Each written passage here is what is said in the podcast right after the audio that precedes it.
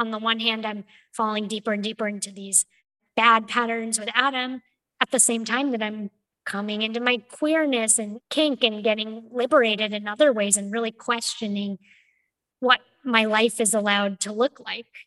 After coming out of that, I still feel like, no, I still want to be non-monogamous.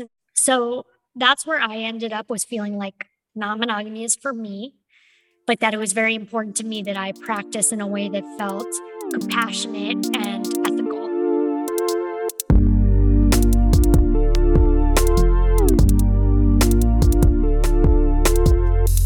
Hi everyone, I am Fernanda and this is Polycurious, and today I am speaking with Rachel Kranz. Rachel is better known for being one of the founding editors of Bustle, which is a women's magazine. She is the author of the book Open!, an uncensored memoir of love, liberation, and non-monogamy. And in her book, she tells us the story of her relationship with Adam, who was her partner at the time who introduced her to non-monogamy. And even though the book is somewhat a cautionary tale about gaslighting and manipulation, it is also a story about all the lessons and fun experiences that being open can bring. As we talked about in this conversation, I feel like it's important to have all depictions of non-monogamy out there, in the same way that there are healthy and unhealthy examples of monogamous relationships. We should have the same of non-monogamous relationships. And I feel like her book really shows the complexity of it all. I often have people telling me that before they discovered ethical non-monogamy, they were in non-monogamous relationships that were abusive. So I have always been super interested in where the line is, right? What makes a relationship healthy or unhealthy? And how do you know when you're being manipulated or abused? Because often this isn't done in a really obvious way, and the person who's manipulating you might not even be aware that they are doing that. And in this conversation, we talk about that. We dive deep into some of the red flags or indicators that might tell you that you are being gaslit. And hopefully you are not having those doubts in your relationships. But if you are, this conversation, I feel like it's going to be really valuable to you. We also talk about jealousy, why it can be such a difficult experience, and all of the factors that play into the degree of jealousy you feel. We talk about submissive, dominant dynamics, we talk about swingers, and about Rachel's reasons to still be non-monogamous. I really feel like you'll get a lot of this conversation. Rachel was truly such a wonderful guest. Just a note before we start, because we did this interview online, her side of the audio doesn't have the quality that we normally have in the podcast, but the content is so amazing that I'm sure that you will forgive us for that. So here's my interview with Rachel Kranz.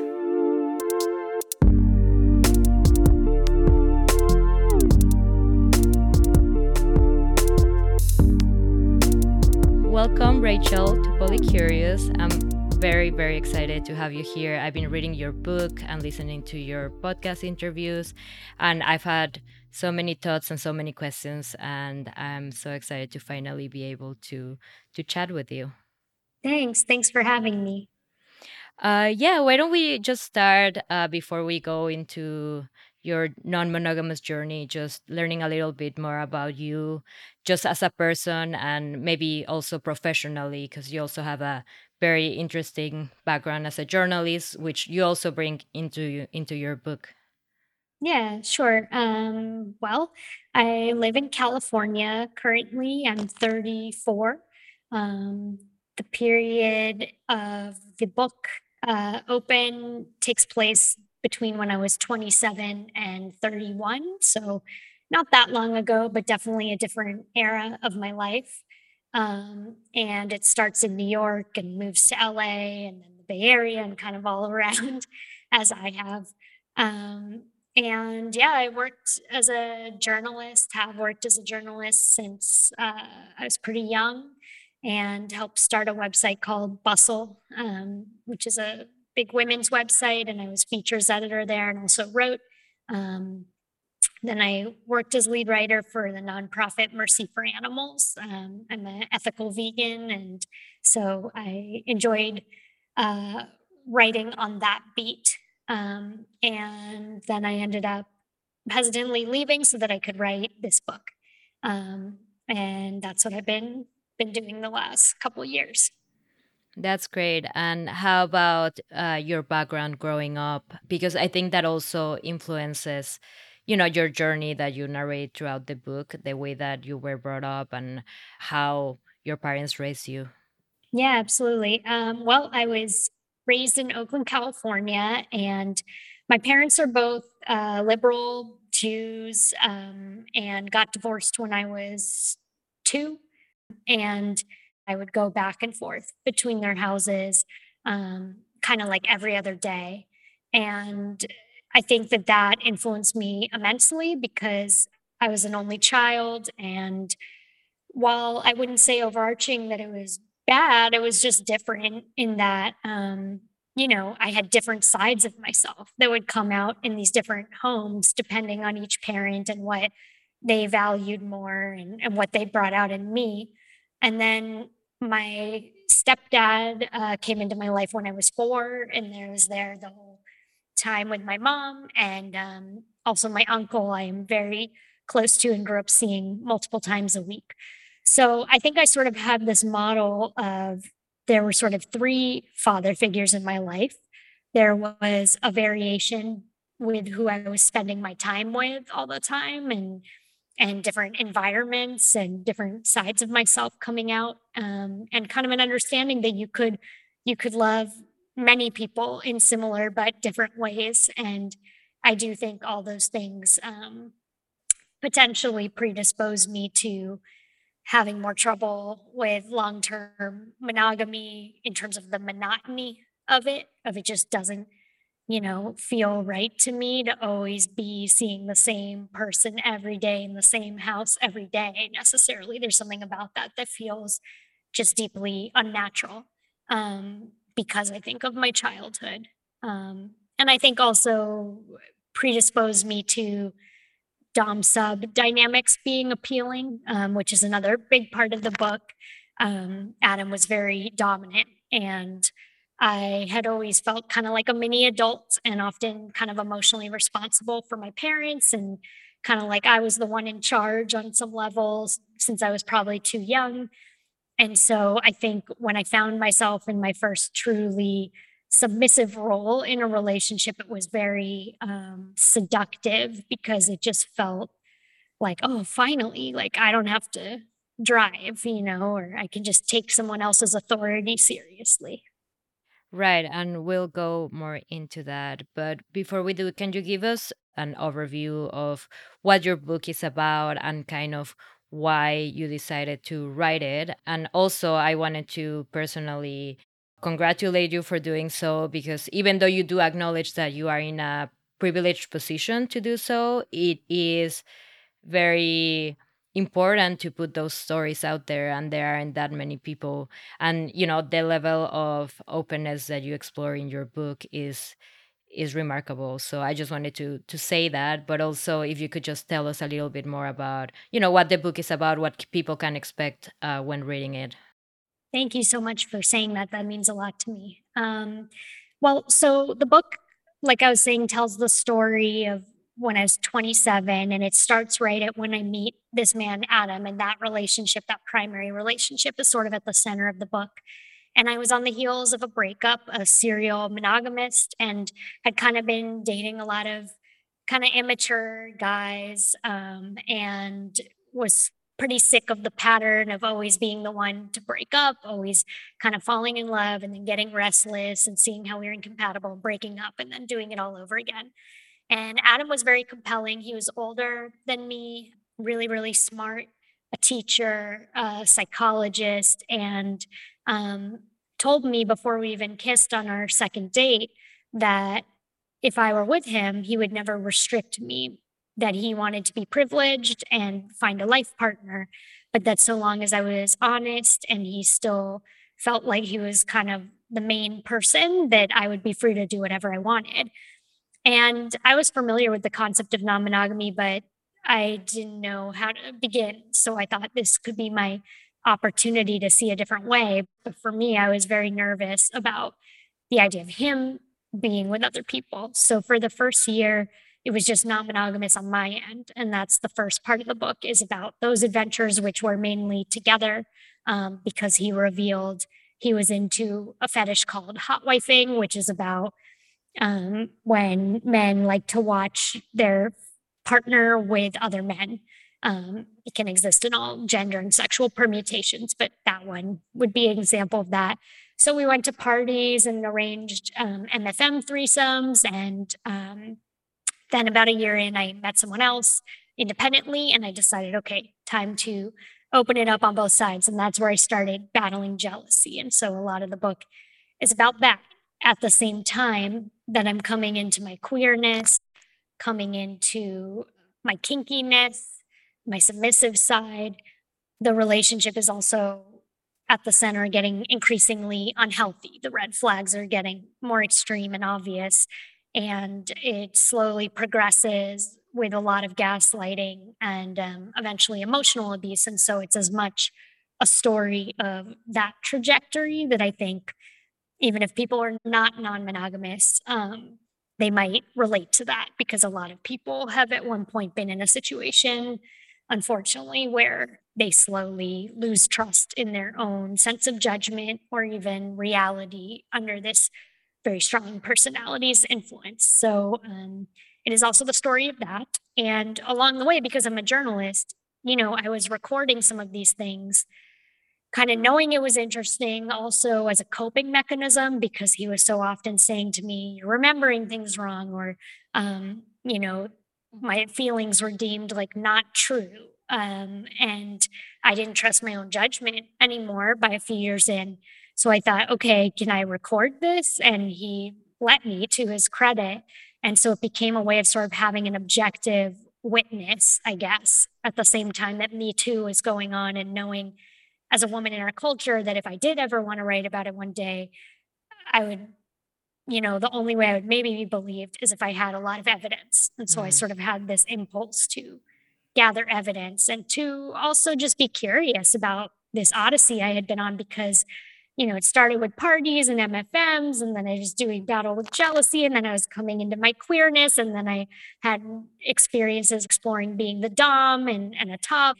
I mean, just all kinds of interesting things fell in with this group of swingers. So you kind of just see me going on this odyssey throughout the book that's contextualized by the lots of research and interviews I did then, but also since, in order to understand how my story represents larger social trends. So it reads like a memoir, hopefully, you know, page turning, plot driven, but definitely throughout you're getting context in the footnotes, and also woven in of what percent of people surveyed have this fantasy, or how is this an example of white privilege, or, you know, any number of different things that I felt were important to contextualize.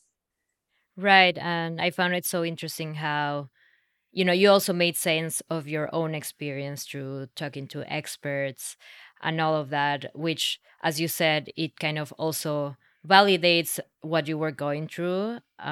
So I think that, yeah, it's not only a memoir, it's a great resource. And yeah, I want to talk about the beginning of your relationship with Adam. As you mentioned, for a while, he was like, you can be open and I'll stay closed, kind of like to ease you in.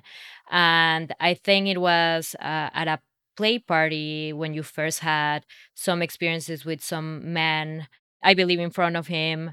And I remember reading that that moment made you realize that, you know, being with other men didn't take anything away from Adam, but it actually just made you want to go back to him more. And, you know, I felt very identified with that, because I feel like even though I might enjoy myself a lot on a date, and I've had people that I've connected with strongly, often I go back to my partner like very happy and very reassured of their relationship. So can you tell us a little bit more about that experience? Not only on that first play party you went to, but I think throughout the book you kept feeling this way.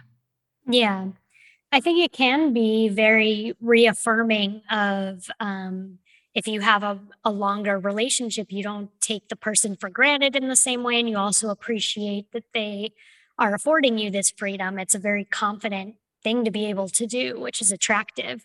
And it also helps you explore things that, you know, maybe are just new relationship energy or that you're excited about that otherwise would have turned into an affair and potentially blowing up your entire life. But because of non-monogamy, you have this chance to explore, you know, I heard someone describe it as like looking under the hood a little bit.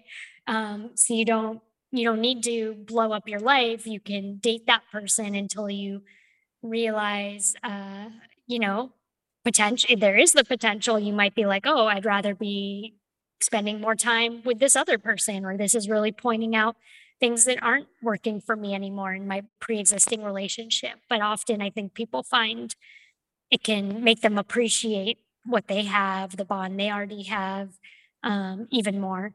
I think in my case, that was part of it. I really appreciated that Adam encouraged me to have these experiences and that I could still have them. But increasingly over time, I also saw that even though he read very confident and dominant, he was insecure in different ways that anyone as excited about, he would often make like undercutting comments about them to kind of remind me that he was the best, or like that other dudes were losers was like a common thing he would say or whatever. So I think that that's also, as it progressed, part of why I kept feeling so quote unquote reaffirmed, was because I had really bought into his way of seeing as of better judgment and more correct even than my own viewpoint at a certain point. And so if he thought someone sounded fun but kind of immature, that's how I then began to see them. I found it easy to get excited about new people, but harder to attach. And one difference I've noticed since being in a dynamic that is also non-monogamous, but where my partner doesn't do that and undercut other people, I find it's a little easier to have those feelings maintained or attach because it's not as much of a competition. That's interesting. I mean, at some points in the book, you were like, oh, Adam couldn't do this or things like that. You know, the contrast sometimes like makes you appreciate. But yeah, it can go either way. And in your situation, it was also his narrative that was like kind of playing in your head. Can you tell us more about kind of like that relationship? Because you come to realize it's a sub-dom relationship, but Adam never considered it that way. So what aspects of it made it a dom sub relationship besides the hot wifing? Yeah, so that was definitely one of the ways it was expressed. But before that, well, first of all, it was baked into just the power dynamics of the relationship somewhat from the beginning, in that he was older. He encouraged me to move in with him very quickly. He was a teacher. And things about his personality, he was really a natural daddy in certain ways, very much wanting to talk about protecting me, cooking me dinner every night, expressing very strong opinions about the clothing he preferred. And I found I started dressing only to his liking. I called him daddy during sex once by accident. I was embarrassed, but it just kept coming out when I would come. And so then he started calling me his girl. And I started doing some research on what is that? Why do people say daddy during sex? Because I never had, that had never happened before. And it kind of creeped me out. And I learned that, you know, for a lot of people, if they are a more loving, dominant, where it's not as much about punishment, and a submissive who enjoys submission, but maybe not pain, that a lot of times you might find yourself in that daddy girl or mommy boy or mommy girl, whatever it is, permutations, dynamic, where it's more focused on the dom nurturing the little and the little having the space to kind of be younger and taken care of and aiming to please that dom. And so all those things are great. And, you know, I think what was very confusing is that I really liked it and realized was going through an awakening of like, oh, I like this a lot. I'm probably going to want to carry this forward into any big relationship potentially. And I also knew enough about kink that it's not inherently bad to have someone, you know, where you're addressing to their preferences or they're correcting you on all the things you do around the house. And and that you enjoy that is not necessarily bad. But I think where the red flag was, or one of them in our relationship, was that none of it was really talked about. And he viewed himself as outside of these power dynamics, actively dislike BDSM. And he would say like that shit is ugly as fuck. And like those people are pretending and it's so much artifice. We're just being us. And I think that's part of the real cautionary tale of the arc of like, all you see a lot of things that are so fun about kink, but all the ways it can go really wrong if you don't have a relationship or relationships where you're able to explicitly talk about the dynamic that's happening, even if it comes very naturally to both of you, and create some sorts of ideas of rules or boundaries or ways to signify consent or lack thereof.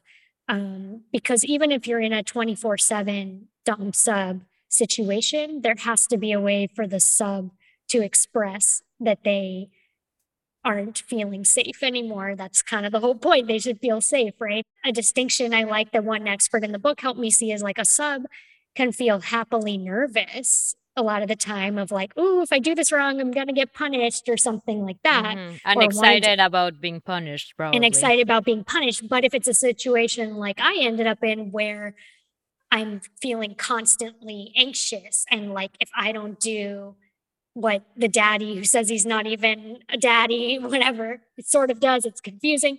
If I don't do what he says and follow his rules, which always seem to be changing, I'm going to lose him at any moment or he's going to withdraw affection. And so for me, that ended up looking like whatever form of non-monogamy he wanted to practice, adhering to his worldview, and the symptoms of that got increasingly unhealthy. So I think that's one good thing for potential subs to know, or people might find themselves in these situations, is like, cool, if it's naturally occurring with your personalities, great, but don't get caught up in any snobbery of like, we're going to kill the magic if we talk about it explicitly.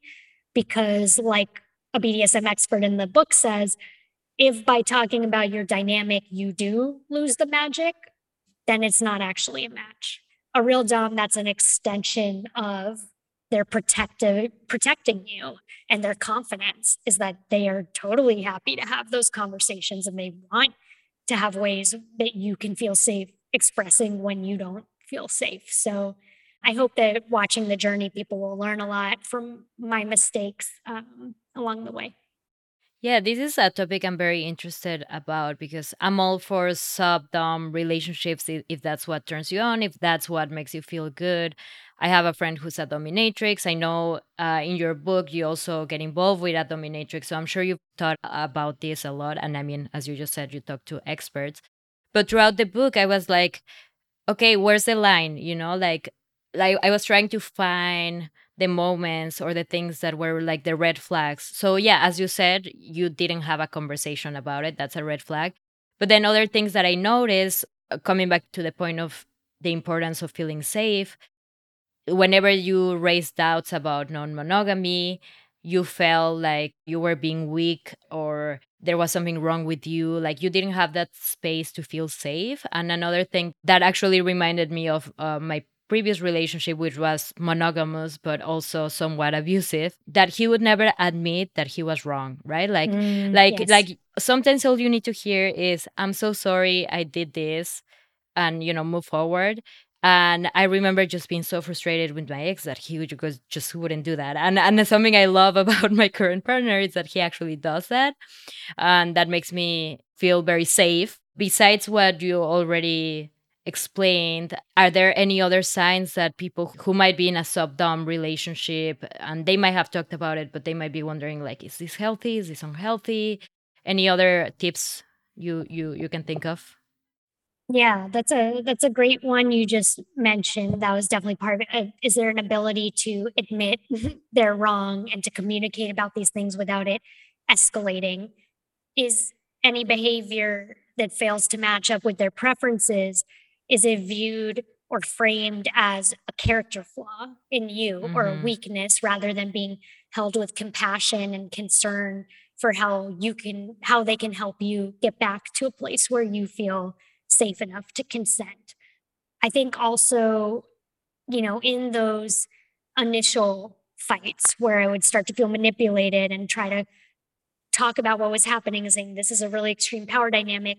He would just sort of say, you're just interpreting everything through the lens of power because you're afraid of not being in control for once. Or he would often say, because your parents are divorced, you just don't know what happiness is, and so you don't trust it. And things like that. I think when people make overarching statements of anytime you're uncomfortable or expressing doubts, that again, it's reframed as like your thing to unlearn, but there's a lack of ability to recognize their own subjectivity. And the thing that's complicated is that sometimes people are right in their critique of like, it is stuff from your childhood coming up or whatever, but can they acknowledge on their side that they also have stuff from childhood or that they also have different kinds of fears and anxieties? I think that's what you really want to look for. And if they don't have an ability to self-reflect that way or view that even as weakness on some level, that's a bad sign. Also in those initial fights, he would just like contact me incessantly. Like I remember one day I tried to get a little more space and talked about moving out, and he just called and texted, emailed and called and texted like dozens of times that day. I'd never experienced anything like that. And when I got home, he like got on his knees and he begged me not to leave. And it was so intense and moving because he was like so dominant and seemingly like indomitable. And here he was like on his knees with his eyes watering and desperate to keep me. But that's also often part of a less functional cycle, is that when you finally start to get the strength to leave or even just create more boundaries or distance, that the person gets very, very intense, often desperate, or won't respect your boundaries, is like incessantly telling you things or communicating even when you've told them you need space. He would often block the door or make me like touch him as we were arguing so that we didn't stay needlessly distant. So again, if someone can't respect that you need a little space or you need a little time, I would say that's another big red flag. Yeah, those are all great pointers. So thank you for that. And also something that I want to acknowledge, because as much as, you know, I just complained about my ex, for example, I also throughout that relationship had the feeling that he wasn't doing it on purpose, you know, and that he wasn't aware that he was being manipulative and that he wasn't aware that he was being abusive and all of that. And he really meant well. And that's one of the reasons why I stayed in that relationship so long, because you kind of have this hope, you know, if they really mean well, they're going to change. And you do make this point in the book that, you know, you're not trying to paint Adam as a villain, like right. He's just a person and he probably had good intentions and all of that, but that doesn't mean that he's not abusive and manipulative, you know? So I don't know if you have any comments on that. Yeah, absolutely. Thanks for bringing that up. That was very important to me to show because I felt like the narrative often was very much like, who's the villain? Who's the victim? And this idea that someone's kind of mostly all bad if they're being abusive. I felt that narrative took a lot of agency away from me as the supposed victim, as if this was all just happening to me. You know, witnessing him over the years, I could see I was often more conscious of his manipulations than he was. And that was part of the problem, was that he wasn't examining the ways in which he was being manipulative or gaslighting or any of these other bad behaviors. And so to acknowledge that is not to absolve people of their responsibility, but I think it is to have compassion and a curiosity around, well, why? Like, what is the suffering that drives so many, especially men, to want to exert control over especially women? It doesn't always go that way, but it's more often. And often, you know, in talking to psychologists, it has a lot to do with the ways they also suffer under patriarchy and these expectations of what being a man means. And there's a lot of disavowed fragility or sensitivity, emotions, besides anger, right, that men are not supposed to have. And because of patriarchy and sexism, looking down upon feminine traits, like feeling admitting you're wrong. Admitting you're wrong, and all these things. And so that creates this cycle where they feel a lot of shame at knowing on the inside that they're not perfectly upholding this idea of what a perfect man is supposed to be, and also feeling angry that they have to. And because they're not socialized with as much allowance for emotional intelligence and talking about relationships and feelings, there's then often a lack of the ability to communicate these things in relationship. And all of that causes a lot of harm and suffering and shame that then gets acted out on other people in an attempt to assert basically more rightness, more power, to convince themselves that the mask is working. But they know on some level it's a lie, that they're not treating the people they love well. And that creates more unhappiness and also a lack of respect for the people they fall into relationship with, who are just taking their bad behavior. And this is all to say, I think most of this is actually very unconscious.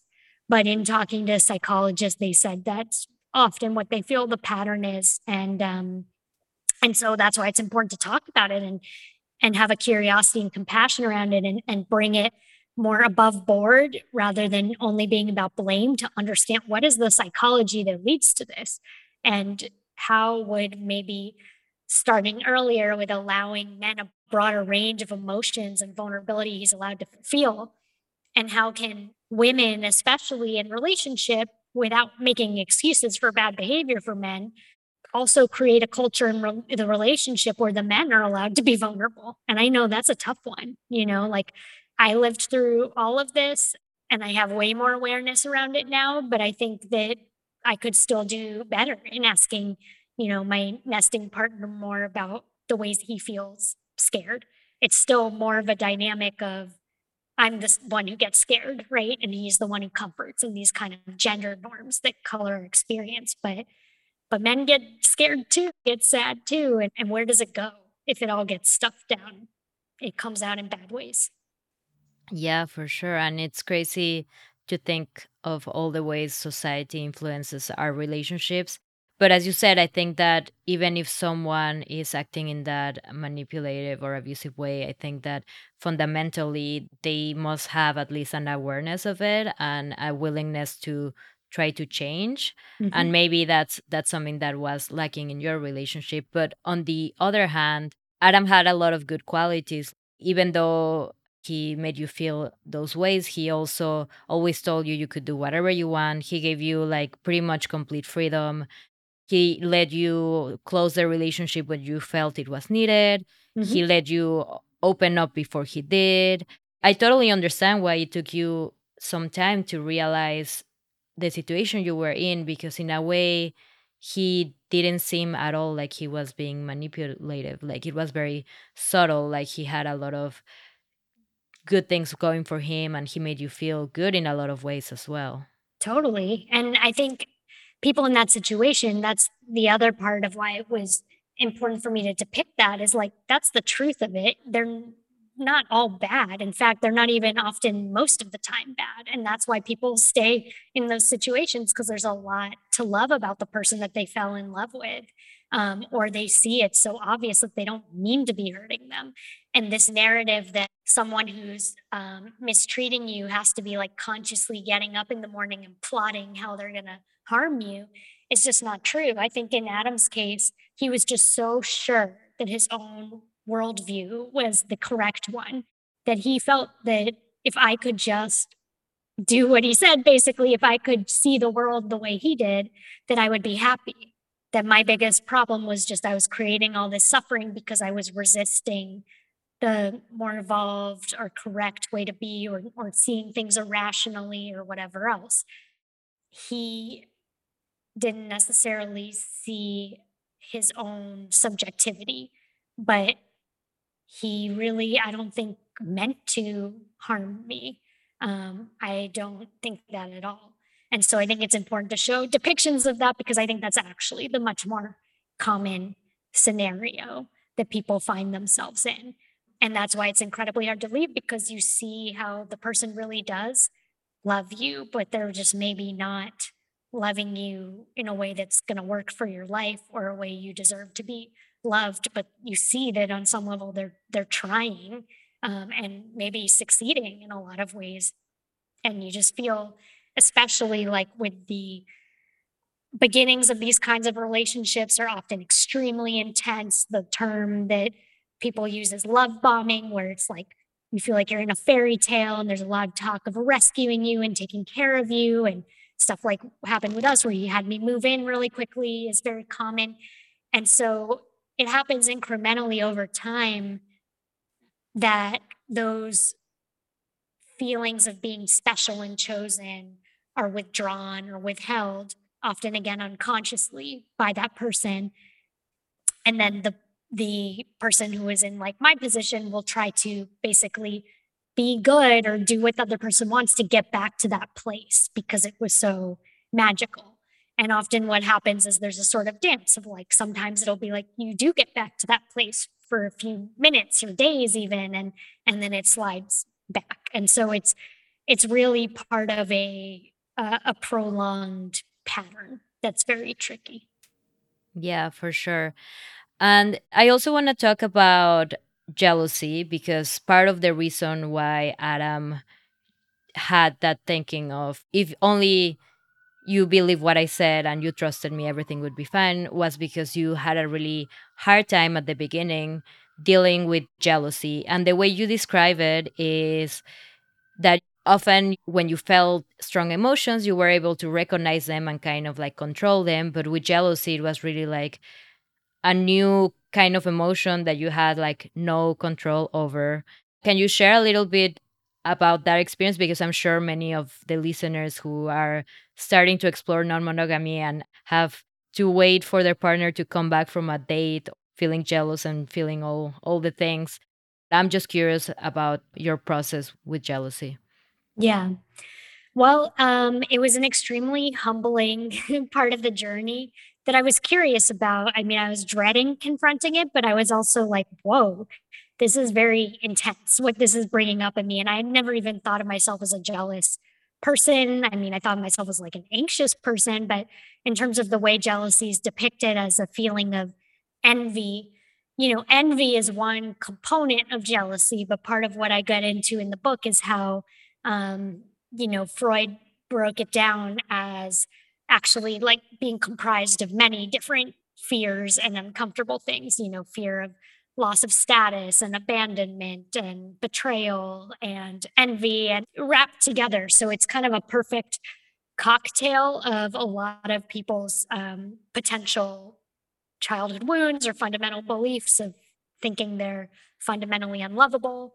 Also an intense sense of loss people experience of being the one and only, or of the illusion that in the choosing just one person that we are sort of enough, right?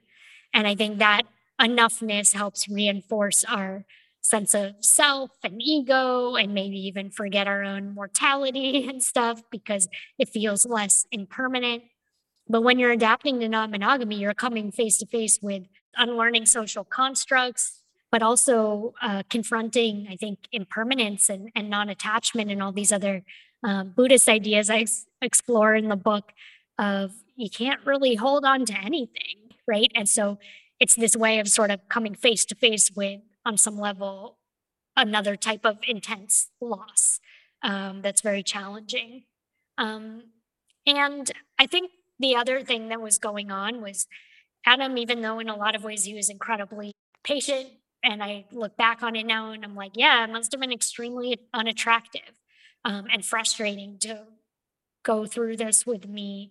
And can you just, sorry to interrupt, can you just give some examples for the listeners of your reactions that you just mentioned that might have been unattractive to Adam? Yeah.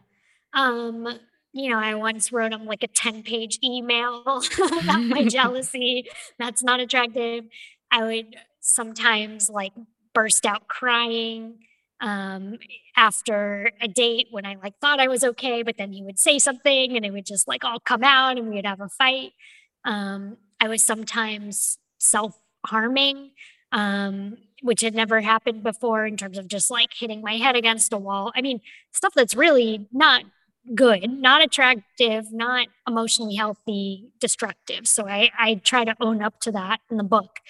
I also think, while a big part of it was my own difficulty adapting to non-monogamy and with my jealousy, that jealousy was also a symptom of the pre-existing things that were not working in the relationship. So, you know, Kathy Labriola, who's my counselor in the book and wrote this book, Love and Abundance, she writes that like jealousy is like a smoke alarm. It's there to alert you that there might be a fire, but it's up to you to check whether there is a fire or you just need to change the batteries. And so I think in my case, sometimes I just needed to change the batteries and chill the fuck out. But sometimes there actually was a fire and I was being told by someone, there's not a fire. Why do you think that? You're being crazy. And I was on some level probably sensing that things were being hidden from me that were very important. I don't want to ruin it because it's kind of like revelations in the book that come later, but I found out in reporting the book about certain very serious things that were being lied about. I sensed there was something not to be trusted. And when I would try to express that, he would say, that's just because of your trust issues. And if you could just trust me and trust in the relationship, you would be happy. And I think that condition in itself, even if it hadn't been untrue, like even if he had been totally trustworthy, that's a very difficult place for anyone to feel safe and not jealous from, because then basically anytime they're experiencing jealousy, it's their character flaw, it's their problem to solve, it's their trust issues that need to be unlearned. Whereas, you know, potentially if my partner might be experiencing jealousy now, the way I would try to frame it with him, having learned from being on the other side of it, what I needed to hear is, you know, first of all, I'm sorry you're feeling this. This is legitimate. Is there anything I can do to make you feel safer right now? Is there anything you think is bringing up these feelings right now? Do you need space? Do you need more quality time? Do you need to renegotiate our agreement? That's a very different place to start from that helps de-escalate the jealousy a lot faster, because the person feels seen, validated, safe. Like the person can hold that emotion with compassion, and then it can often diffuse it, or they can talk and figure out how to change the batteries, how to, you know, prevent it from getting out of hand. So I think that's one of the main lessons I've learned, is that jealousy is a journey that everyone has to go on themselves, and it's one of self-examination. It's not, a lot of it was my stuff to decondition and work through, and will continue to be, I'm sure, in future experiences. You have to take responsibility for yourself. But if the other person or people you're going on that journey with frame that your times when you fall short, or where you're not, where your body's response doesn't catch up to where you want your mind or heart to be, if they frame that as a weakness or a failure, or they berate you for it, or they act out as a result, that's not good. Yeah. Yeah, it's interesting because in your book, you could recognize the value of having your own experiences. Like if you went on a date, or, you know, were having some sort of connection with someone, you felt really lucky and happy, and you were like, this is not taking away from my relationship. But translating that to the other side and thinking the same thing to the other side. And I'm very curious about that, because I'm actually, even though I'm non-monogamous, my boyfriend is so far monogamous. So I haven't had to experience that jealousy. And, you know, from my conversations and my experience, like I know that when the time comes, I'll probably like sit here and feel jealous. But a part of me is like, well, I probably wouldn't feel jealous, because I understand that having those experiences is so fulfilling and doesn't take away from my relationship. And I want him to feel the same way. I mean, you already mentioned that in your case, there were other things that were going on that were making you feel unsafe. But why do you think, you know, making that translation is so difficult? Well, because it is so threatening to the ego on such a visceral level to know your partner is out with someone else. And that's sort of very visceral, old fear a lot of people have from feeling replaced by a sibling when, you know, they had a younger sibling born or something, or feeling like they lost their family in a divorce or whatever the wound might be. It tends to get really dug into with for some reason, your partner having other romantic attachments, especially.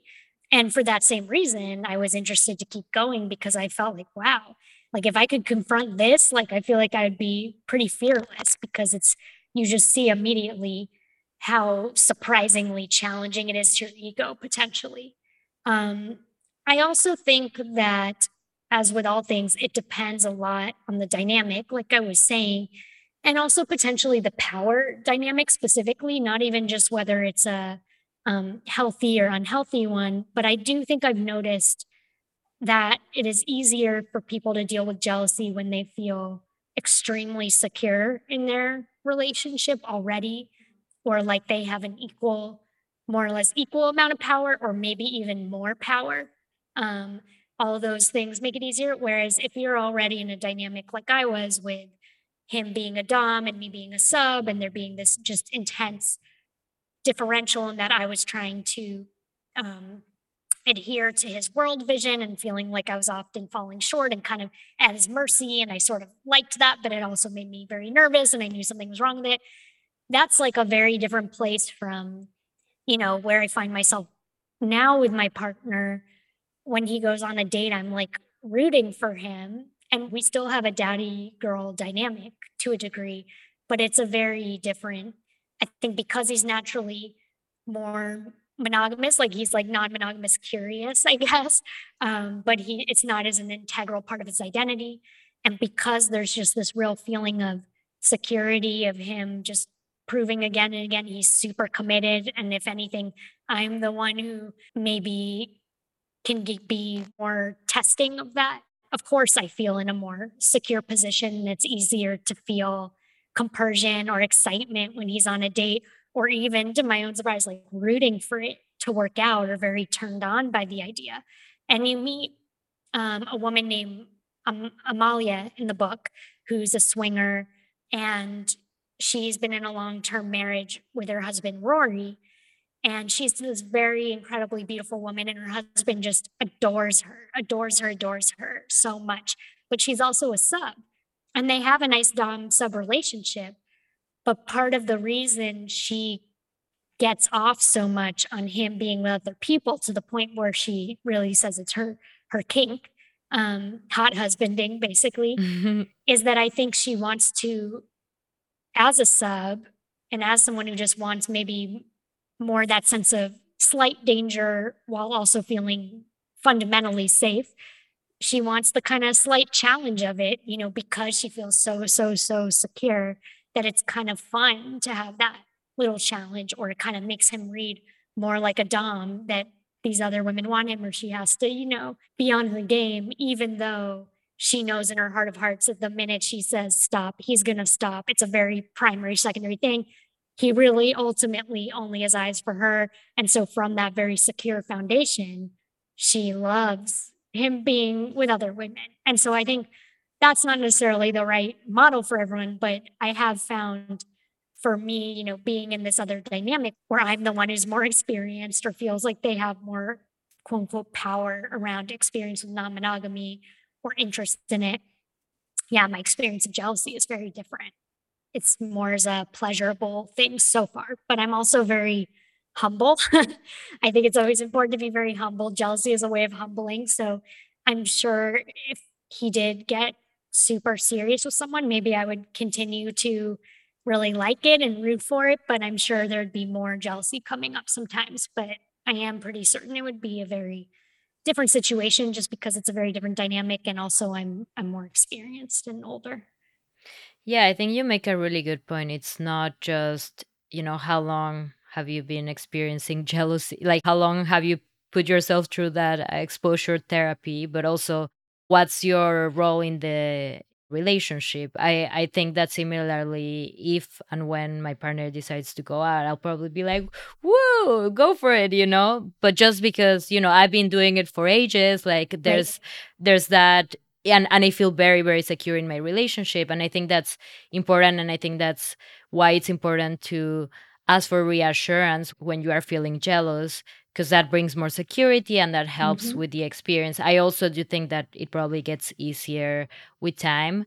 But you actually touched on some topics that I also wanted to talk about with Amalia and the swingers, and how you kind of entered the swinger community and learned a lot from them. And you mentioned that they kind of have figured out how to have like an emotionally secure relationship in a way. And also something that stuck with me is that when you went to a workshop, someone said like, go as fast as the slowest person.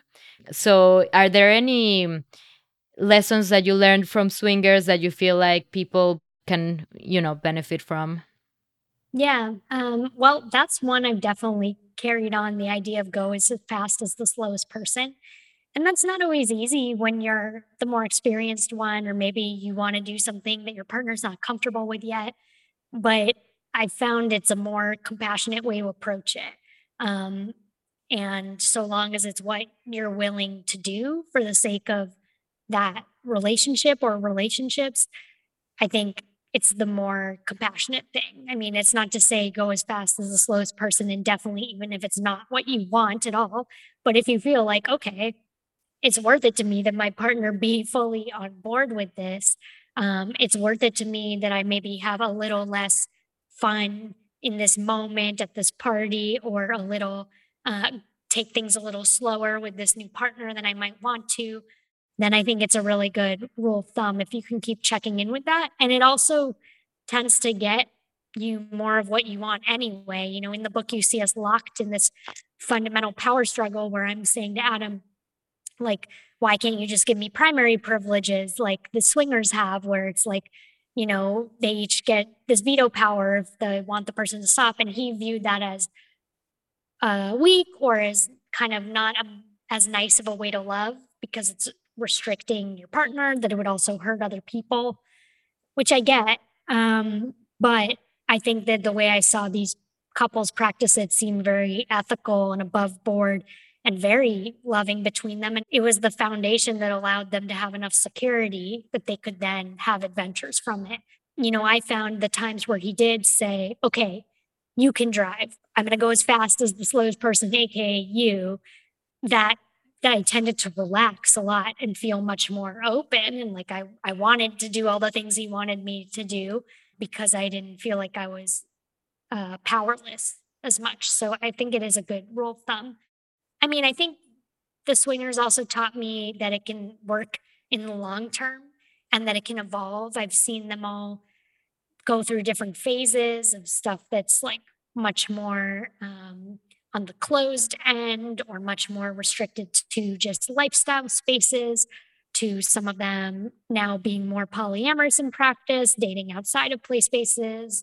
One even since has become part of a throuple that's really serious. So I've just seen this continued commitment, but also an openness to continued evolution and a sort of shared commitment to navigate that as honestly as possible together, that I think is really admirable, because it does take a lot of commitment. If you decide to practice non-monogamy long-term with someone, you're going to need to talk about it a lot. You're going to need to be willing to weather the lows as well, and all this discomfort. So it actually seemed a real part of their attachment and commitment to each other. Yeah, and it also struck me that no wonder swingers seem to have been around longer than, full-on polyamorous people, because it does seem like it's a situation in which most people can feel less threatened, a little bit more comfortable. Like you mentioned, like most swingers, if they communicate outside their sexual encounters. They do it in a group chat. So, and, you know, they're literally there watching each other doing the things. So there's a lot less uncertainty. And I'm not saying there's a better or a worse way to do it, but I feel like for people out there who might be thinking about non-monogamy and don't really know how to start or where to go about it, I feel like for a lot of people that works. For other people like me, that's not really appealing because I have very different desires than my partner probably, and my partner is not even into that, and I wouldn't even want him to do something that he doesn't want, so it would put us in an, you know, so it depends on the situation. But I think that that idea of approaching non-monogamy together and trying to do it in a secure way in which everyone's included and communicative, it's like a healthy version of it. Yeah, it really works well for some people. And I think that's the thing, is that you should be allowed to explore different things. And if you try the lifestyle spaces as a couple, if you're new to this and you're like, actually, this is not for us, like, then you can reassess what is, you know, maybe it's more a primary, secondary model of polyamory. Maybe you want non-hierarchical polyamory. Maybe you just want to have a don't ask, don't tell policy when each of you is traveling, or threesomes together. There's lots of different things on the spectrum. And I think sometimes it's represented so much as like either it's total monogamy and anything else is cheating, or it's like total polyamory and everyone has like 3 or 4 partners and there's no rules. And that's totally fine. Either of those ways are fine to be, but most people are probably going to be happiest somewhere along the spectrum in the middle. And so figuring that out together, having conversations around that, while scary, can also be potentially really fun and exciting. And people might find that there's options that don't initially give them as jealous of a reaction, and that it's probably good to explore some of those options first rather than jumping directly to the hardest thing of like, okay, we're going to open up this relationship that's been monogamous for 2 years right away and both start independently dating other people. That's fine. That works for some people, but I think most people see more success when they sort of ease in together, like go on the, you know, more towards the monogamy spectrum, but sort of dip their toes in and begin to explore. Yeah. And that's kind of also the point of Polycurious, to like show people there's many ways of doing it. Everyone's doing differently. Just figure out what works for you. Mm-hmm. And on that note, your book is great because it's not only shedding light on non-monogamy, but also on this kind of dynamic that happens between couples, even in monogamous relationships, that can be potentially unhealthy. And I know you are aware of this, but because those two things are together, then, you know, there's the risk that some people might read it like non-monogamy is like always a hot mess and, you know, that type of thing. So I'd like you to talk a little bit about your current relationship and maybe how that journey, because sometimes one has to go through, you know, difficult and unhealthy relationships to arrive to something that's more healthy, how that journey like informed your relationship now, and just generally like how things are going in your non-monogamous journey, because it's been a couple of years since the story of the book ended. Yeah, thank you. And yeah, I have had that fear that people will walk away with those stereotypes, but in talking with other non-monogamous people, came to feel it's important to just have more complex depictions that are more relatable to people, because if we only put our best foot forward and only show the situations where it's worked out really well, I think on some level it strikes people as propaganda, and it's not very relatable because, of course, monogamy has all kinds of outcomes. It has great outcomes, but it also has so many examples of awful, abusive outcomes and everything in between. And non-monogamous relationships are not going to be any different. They're not inherently worse or better. It's different people coming together, just a slightly different paradigm.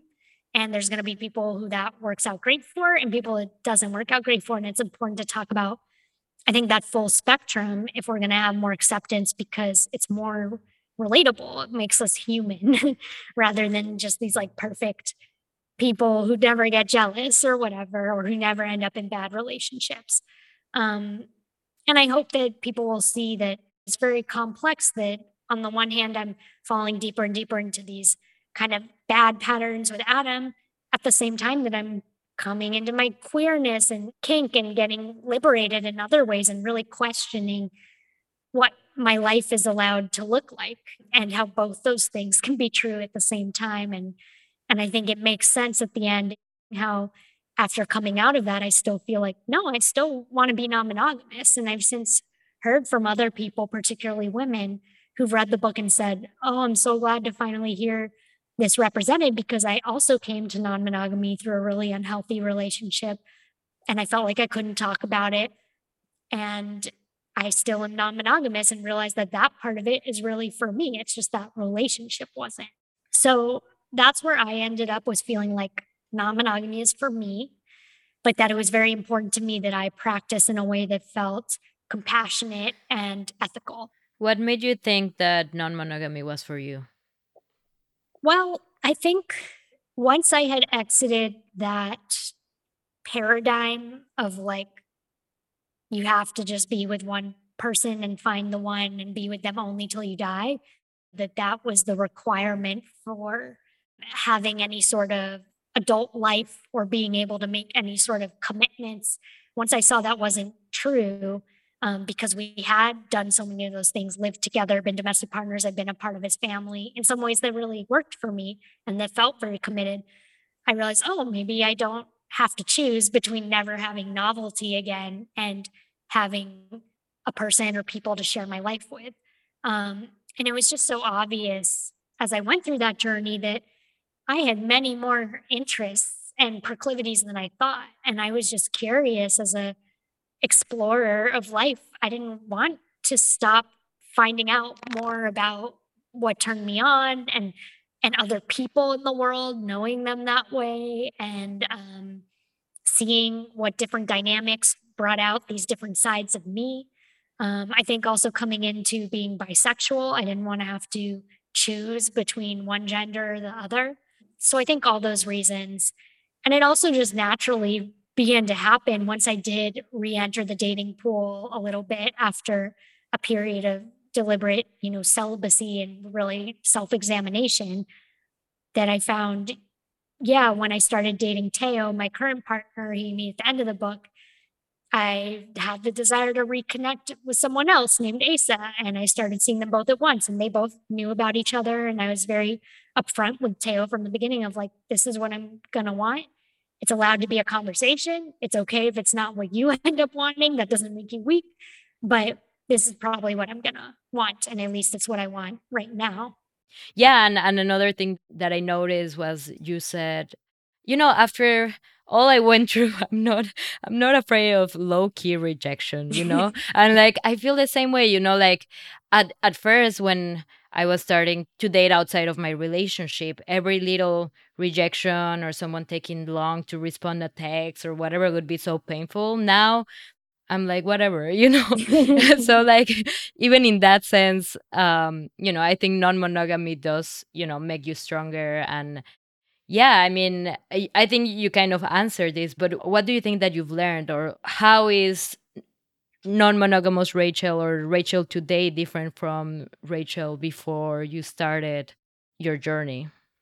Yeah, well, I think I have a lot more respect for myself and trust in myself. And part of that is also just probably being in my 30s instead of my 20s. That's a shift I've seen.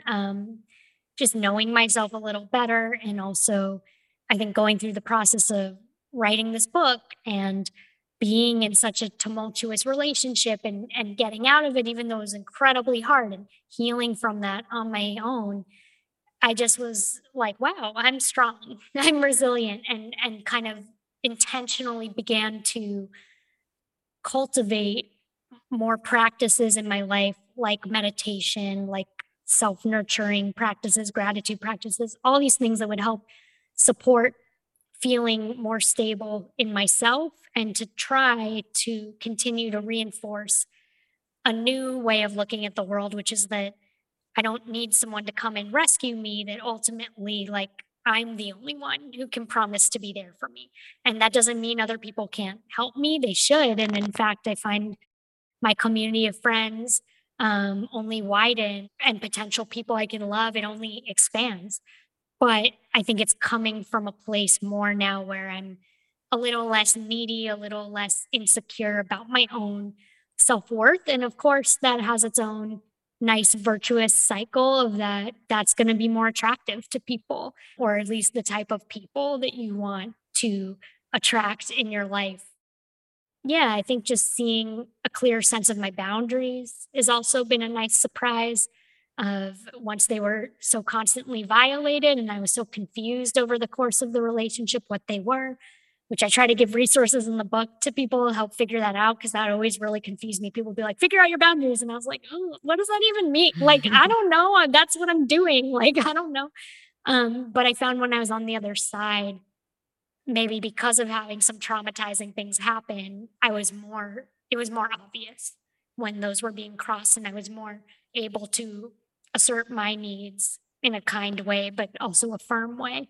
Something I loved was the chapter that's like, sometimes the experience is saying no, because I felt very identified. Like, I'm also, again, polycurious. I'm very curious in general, so like I'd always be like, oh yeah, let's do it, you know. And you know, sometimes the experience is saying no. Sometimes saying no is hard, and you learn from it. But like, learning to assert your boundaries is a very important thing to do.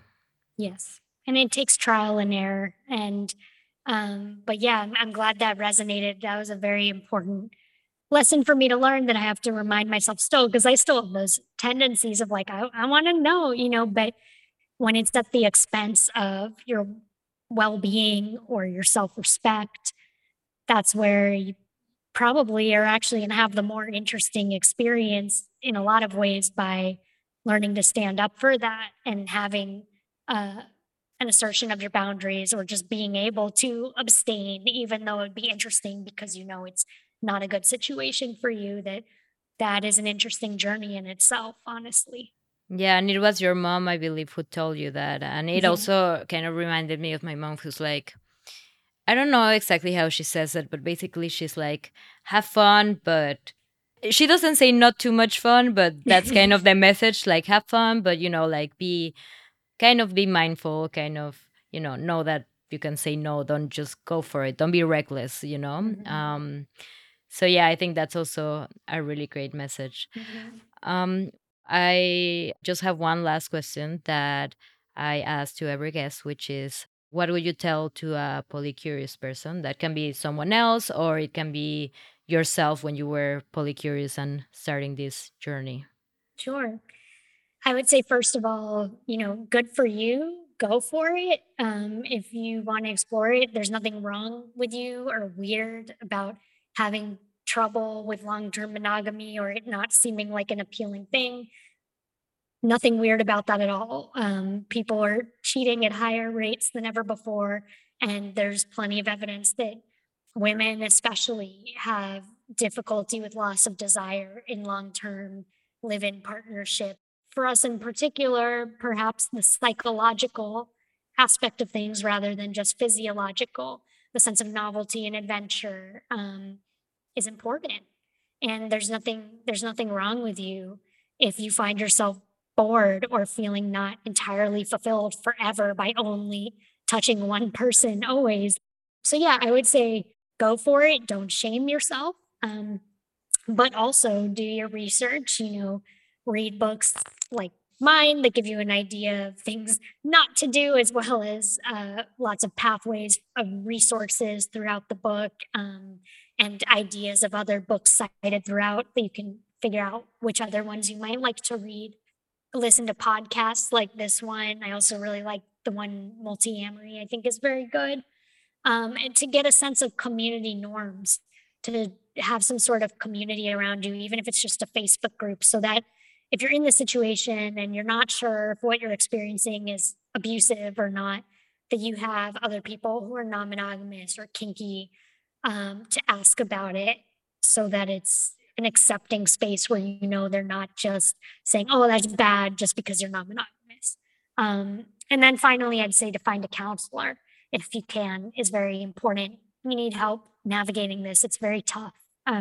Even if you don't struggle a lot with jealousy, it's just tough to do something so different than what society is telling you to do, and a situation that many people feel they have to be in the closet about. That in itself is very stressful. So yeah, to have that help. If you can't, well, you can search for kink-friendly professionals online. Those are often people with more experience in non-monogamy.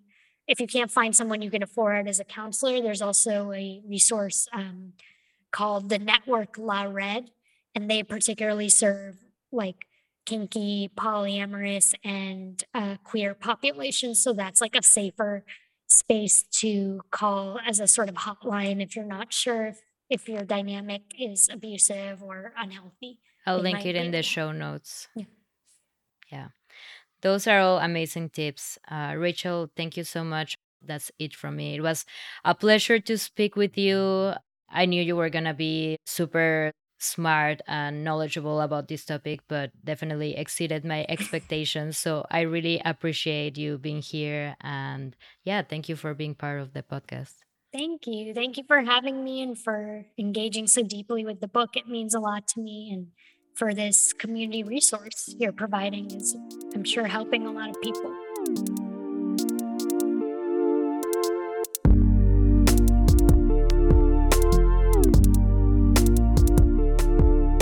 That's it for today's episode. Thank you guys so much for listening.